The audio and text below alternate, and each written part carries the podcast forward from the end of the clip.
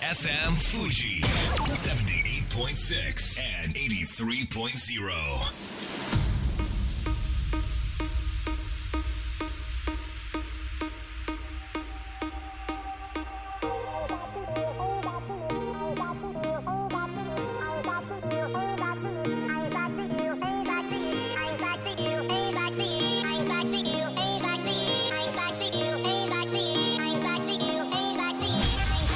曜夜のひとときいかがお過ごしでしょうか？この番組「みんなのラジオは」自分の故郷を盛り上げたい誰かの役に立ちたいぜひ知ってほしい聞いてほしいそんなたくさんの思いを発信していく番組です。本日で第274回の放送東京代々木のスタジオビビットより生放送でお届けしてまいります。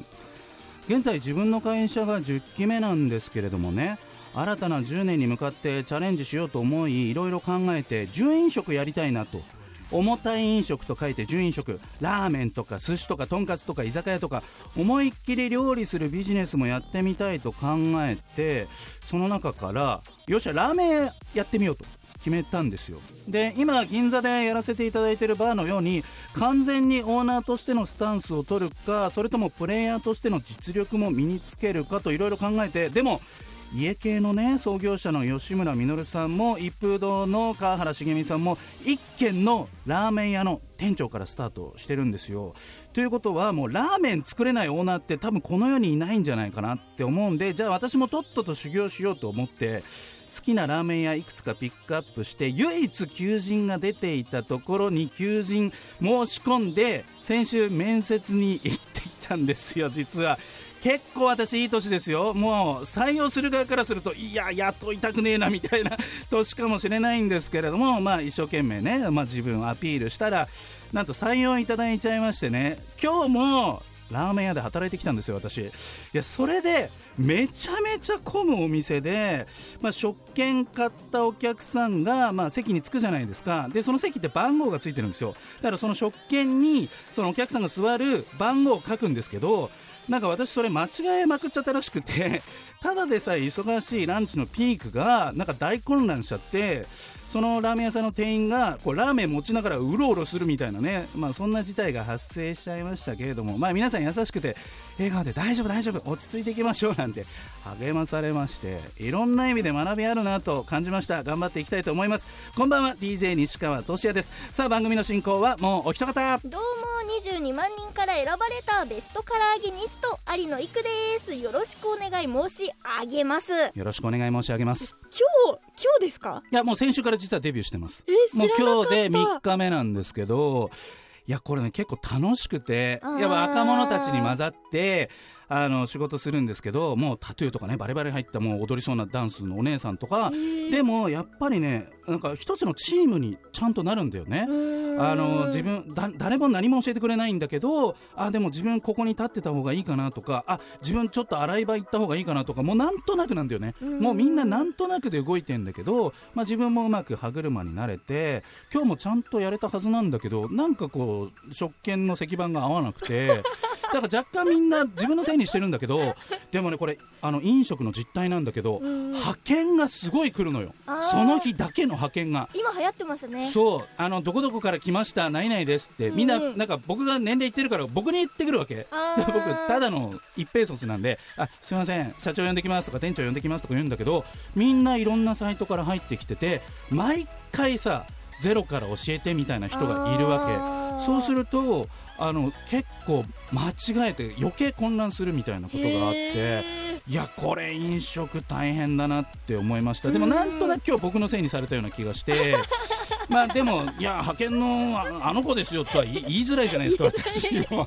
うん全て飲み込んで受け入れましたけれども。それでは本日もみんなのラジオ元気よくスタートです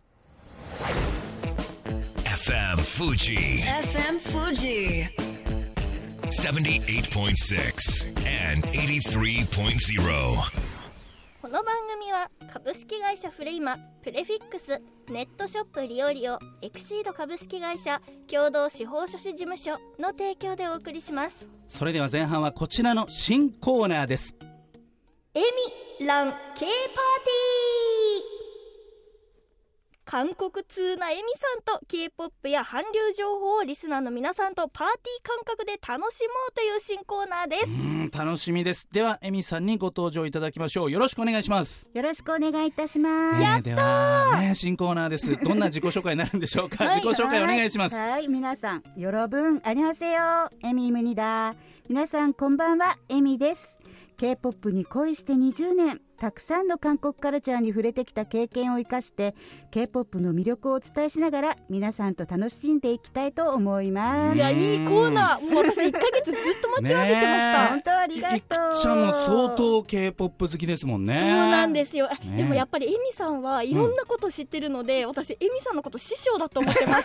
じゃあ今日は師匠からはい。しっかりと学んでいただきたいと思いますがねプレッシャーだな。うん。あゆみさん、はい。初回はどんな感じでいきましょうか？今日はもう本当に第1回目なので、うん。K-POP の歴史についてお話ししていこうと思います。で西川さんといくちゃん、うん。はい。韓流という言葉いつ頃から耳にしたか覚えていますあのか冬のそなたであー。43の時代。ヨン様ブームね、はい。私もその頃かなと思ってるんでけど。ですすよね、実は中国から来た言葉なんです。で日本で冬のそなたが大ブームになったよりも先に中国や台湾で韓国ドラマが流行っていてうん。韓国の流行を意味する韓流というこあの中国語が本国の韓国や日本アジアのメディアでも紹介されるようになりました。そして K-POP うん。この言葉は日本発祥と言われています。へーで韓国では K-POP アイドルの歴史を現在4つの世代に区分しています。で1996年から始まるんですけれども、日本のアイドル文化からインスピレーションを受けて K-POP, ル K-POP アイドル HOT、ジェクスキス、グッド、神話などが誕生しました、へうーん、これまでの韓国の若者音楽はバラードやヒップホップが主流だったんですけどここからダンスミュージックが流行ってアイドルに熱狂するファンが続出しました。日本でいうとアイドル親衛隊テクションわかる？あーなんとなく。めっちゃ好きな人ってことですよ。狂的なね。そう熱狂うんうん。でそういう親衛隊がですねあの呼ばれる人たちがいた熱狂的ファンがいたあの80年代のアイドル黄金期、うん。その時代みたいな勢いですごかったんですね。でちなみに私の K-POP の推し活はこの第一世代の神話から始まりました。もう神話は今も現役でユニット組んだりソロでドラマやバラエティに出演したりしてまだ現在も活躍しています。あすごく長く続いているグループなんですね。でそして2002年何があった年か覚えていますか？えー。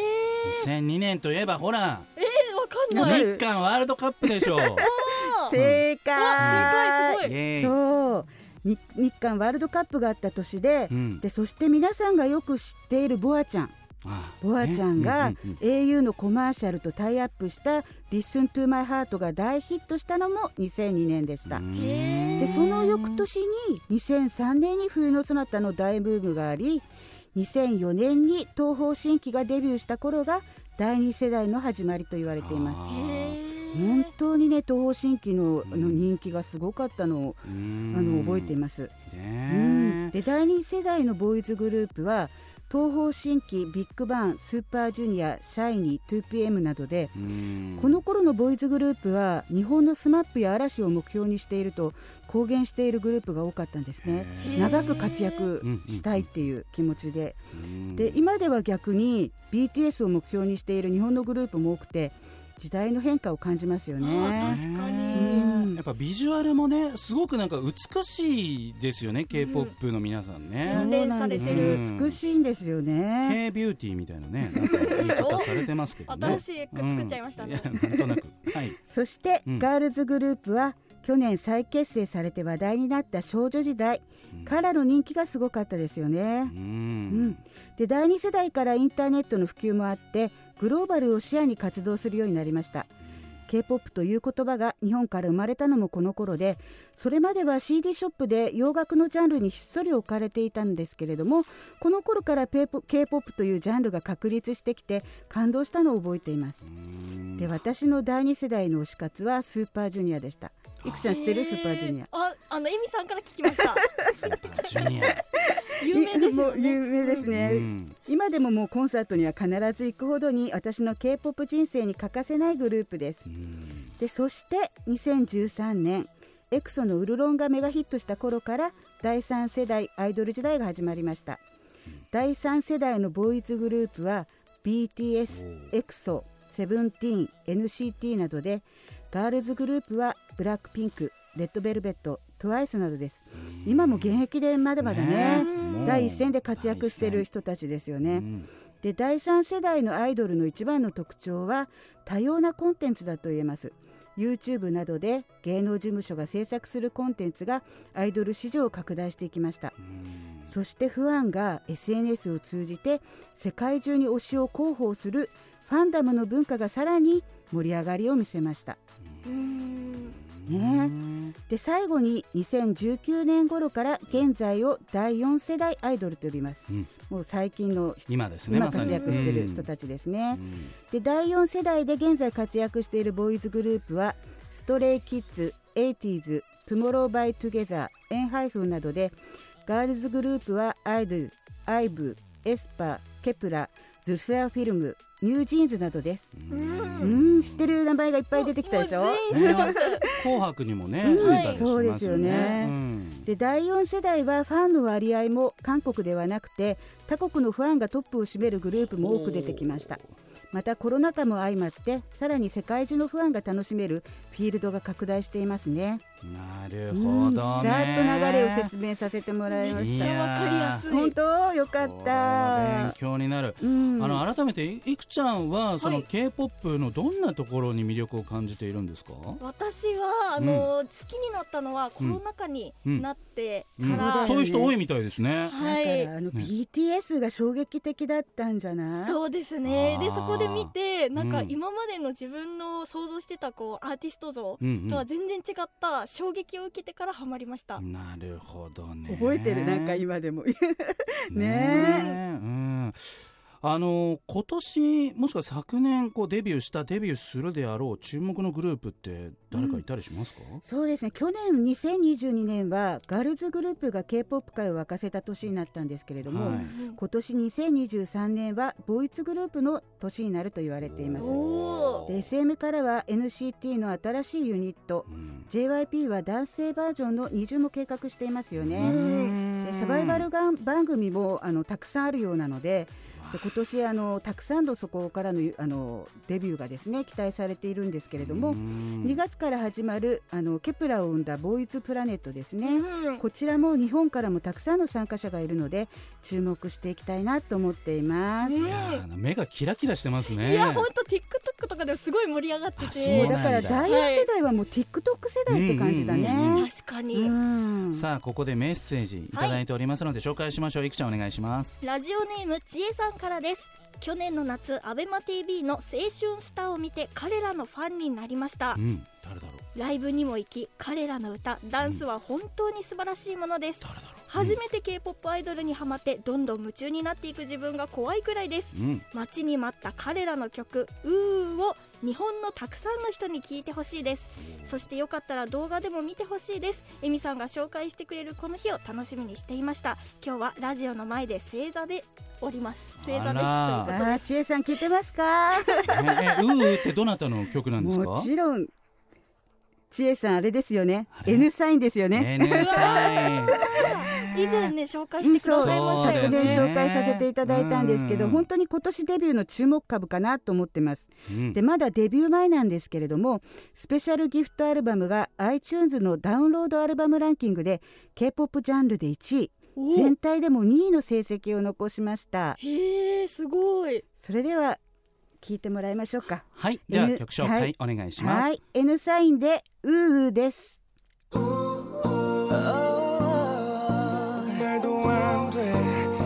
말도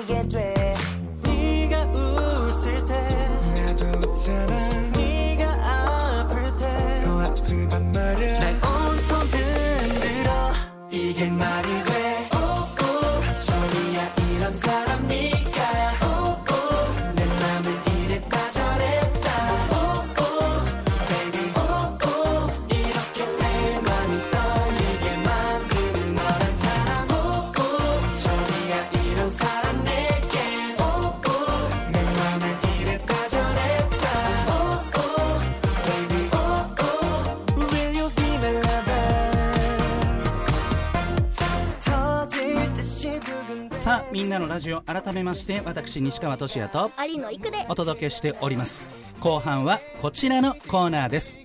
ドテライ堂の名言紐解き研究会名言はなぜ名言足りえるのかそしてそこに隠れたメッセージとはなんとなくいい言葉だねではもったいないプロの物書きの視点から名言を紐解き学びを得るコーナーです。ドテライさんよろしくお願いします。よろしくお願いします。どうですかこの N サインのうーうー。めっちゃ爽やかですね。なんかバックにして喋ってると自分も爽やかになってる気持ちになる。そうそうそう大事大事あの久しぶりですねこのコーナ戻ってきた、ーね帰ってきましたね。最近ちょっとゲストに頼りっぱなしだったので。いやいやいや。改めてドテライさん自己紹介お願いできますか？はい、えー私物書きのドテライと申します、うん。雑誌やらウェブやらに記事を書いておりますが最近では動画を作ったりだとか、はい。なんだなんだいろんなことをやっております、ね。大活躍大忙しのドテライさんですけれども。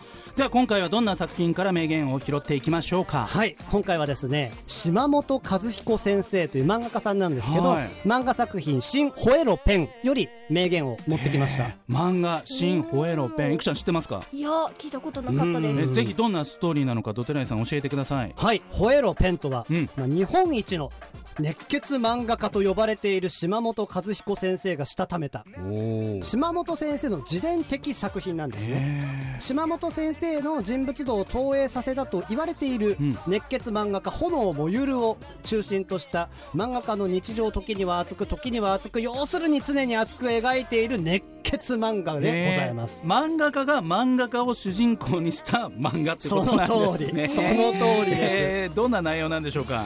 やればできるやらなければ一生わからんだとかうんうん。不可能をなんとかするのが漫画家とか、ダメな時はダメと自分を正直に見つめ直す勇気。寝る時は熟睡だと、うん。まあ、一見当たり前のことを言ってるんですけど基本ですね。うん。はい、もうやたら太いガリガリ書いたペンと、なんかこうギザギザの吹き出しでなんかすごい読みづらいんだけど ファイティングスピリットをむやみやたらと刺激するセリフが数知れず。なるほど。そうなんですねさあ今回名言が飛び出してくるシーンどんなシチュエーションなんでしょうか？はいシチュエーションはですね「新ホエロペン5巻」より、うん。まあ、ある日ですね、えー自分の作品のファンであるという有名ロックバンドボーカルのうん。ジュラさんっていう人がいて、うんはい。まあ、その人のラジオ番組に炎もゆる先生が出演するんですよ。うんうんうんうん。で、えー出演した時にトークの中で、うん。あのージュラさんがうん。完璧な作品作れなくて、アルバムの発売時期延期させちゃったんですよ、うんうんみたいなことを漏らすんですね。ラ。ジオ番組の中でね。そう、んんん。で炎先生大人なんで、はい。あまあそんなねこと気にすんなよと、うんうんそんなこと誰にでもありますよと、うん締め切りなんか気にしなくていいよと、うん。言うんですね。オンエア中はね。うんうんうん。ところが。ところが。オンエアが終わって。はいもう真っさ真っ逆さまのその180度変わるんですよ。お疲れ様でしたみたいになって。すまん。さっき言ったことは全部嘘だって言うんですよ。えー、どういうこと？で、うん。その後に見開きで、ページ見開きでデカデカともゆる先生が語った言葉が今回の名言あです。りました。それでは本日の名言お願いします。ダ作で金をもらってこそ本当のプロどういうことなんですか？やっぱ傑作出したいと思っちゃうんですけど打作で金をもらってこそ本当のプロこれどういうことなんでしょう？これはですね、うん。この後もうジュラをまくし立てるんです、はいはいはい。もうその言葉が全てを盛り物語っている、うんうんうん。納得のいく仕事だと笑わせるな。こんなに予定を引き延ばしていつまで待っていても次のが出てこない時点でこっちとしてはもう十分に納得がいかん状態なんだぞ、分かってんのか。自分ではダ作だと思っていても出してみたらそうではない時もあるもちろん正真正銘のダ作の時もあるがそこは賭けだ。そっか。なんかでも分かる気もしますね。わかりますようね、んこっちのしてはっていうのはもうジュラのファンのことで、うんうんうん。もう自分がね作る側がなんかこうダメかもなって思っていてもそんなもんは作り手の勝手だと、うんうんうん。受け手に委ねなさいよと炎先生は熱苦しくおっしゃってらっしゃるあーまあドテラインさんもね物書きでありクリエイターですけれどもどうですか自分と当てはめて？めっちゃ鳥肌立ちましたこれ見た瞬間。っていうのも、ね、僕も結構完璧を求めがちで、うん。まあ、それによってちょっとね、まあ、締め切り落とさないにしてもやっぱギリギリになったりとか、うん。プロジェクトが遅れたりとか、うん。そういうこともやっぱりまああるんですよ、それっていいのかなと、うん。そんなもう俺ごときのこだわりなんかもうゴミだと。そんなこと持ってちゃダメだなってね。ね。もう年明け早々この漫画を読んでね、うん。思った次第ですよ。まあ、その締め切りがずれることで、ね、またいろいろと対応しなきゃいけない周りの人たちもいるってことを考えるとねやっぱ自分のこのこだわりって何なんだろうっていうところまで考えちゃいますけれどもとするとこのビジネスで優先すべきことってどんなことだと思いますか、多分ですね、うん。多分ですよ、うんうん。やっぱりスピードとまあ、ー一つ目がスピードで、うん。二つ目に量が来て、うん。最後に質なんじゃないかなって僕は思います。スピードっていうとやっぱりその期限を守ろうとか、はい、あの返信は早めにしようとかまあ、基本的なことなんですかね、うん。これ量ってどういうことですか？量っていうのは、うん。もうはい例えばもう作品も一つ二つじゃ絶対に良作って出ないんですよ、うん、だって当たりあの受け手に刺さるかどうか分かってんじゃないですか、うんうん。うんだからもういっぱいいっぱいもう自分でもわけわかんないぐらいいっぱい作ってこそいいものが出来上がるんだとね。僕は思います。うん。そして質はこれ生まれてくるんですか？そういうのに引っ張られて質っていうのができてくるのかなというふうに僕は思います。いくちゃんの仕事に当てはめるとどう？このスピード量質って。めっちゃわかります、うん。なんかいろんな人と関わる中でやっぱうん。返信が早い人とかは、うん。あのこれからもお仕事したいなとか思いますね、いくちゃんも僕あの申し訳ないんだけど皆さんに結構ど深夜にねはい。あのよろしくお願いします。明日もよろしくお願いしますとか言うんだけど 割とどてらいさんもいくちゃんも返してくれますよね。神速レスポンスをねありがとうご心ざいがけてます。ま すだから唐揚げをたくさん食べるっていう量と、その中からそこに対してコメントするっていう質と、うん。たくさんの唐揚げ食べたからこそできるみたいなこともあるのかもしれないですね。すね。なるほど。これ最後どんな展開が待っているんですか？この後。最後の一コマでね、炎先生歩いて去るんですけど、はい。甘えんな。打作を世に出すことに慣れてしまったらおしまいだぞお前らって言い放つんですよいや打作でもいいから出せって言ったよね。言っ。とだけども、はい。それで慣れて、なんだ打作でええやバカ野郎ってなったらそれはお前はクリエイターとして終わりだぞと。締め切り守ったぞこれでいいだろじゃなくて。じゃなくて。突き詰めたか俺みたいな。そう。そういうことを言ってるんだと思います。学びありましたね今回も、えーということでここまではドテナイさんでした。ありがとうございましありがとうござた。います。それでは素敵な1週間をまた来週。この番組は有限会社東音楽器足立センター柴田ホーム会計事務所バランスとグロースコンサルティング株式会社ドテライド以上の提供でお送りしました。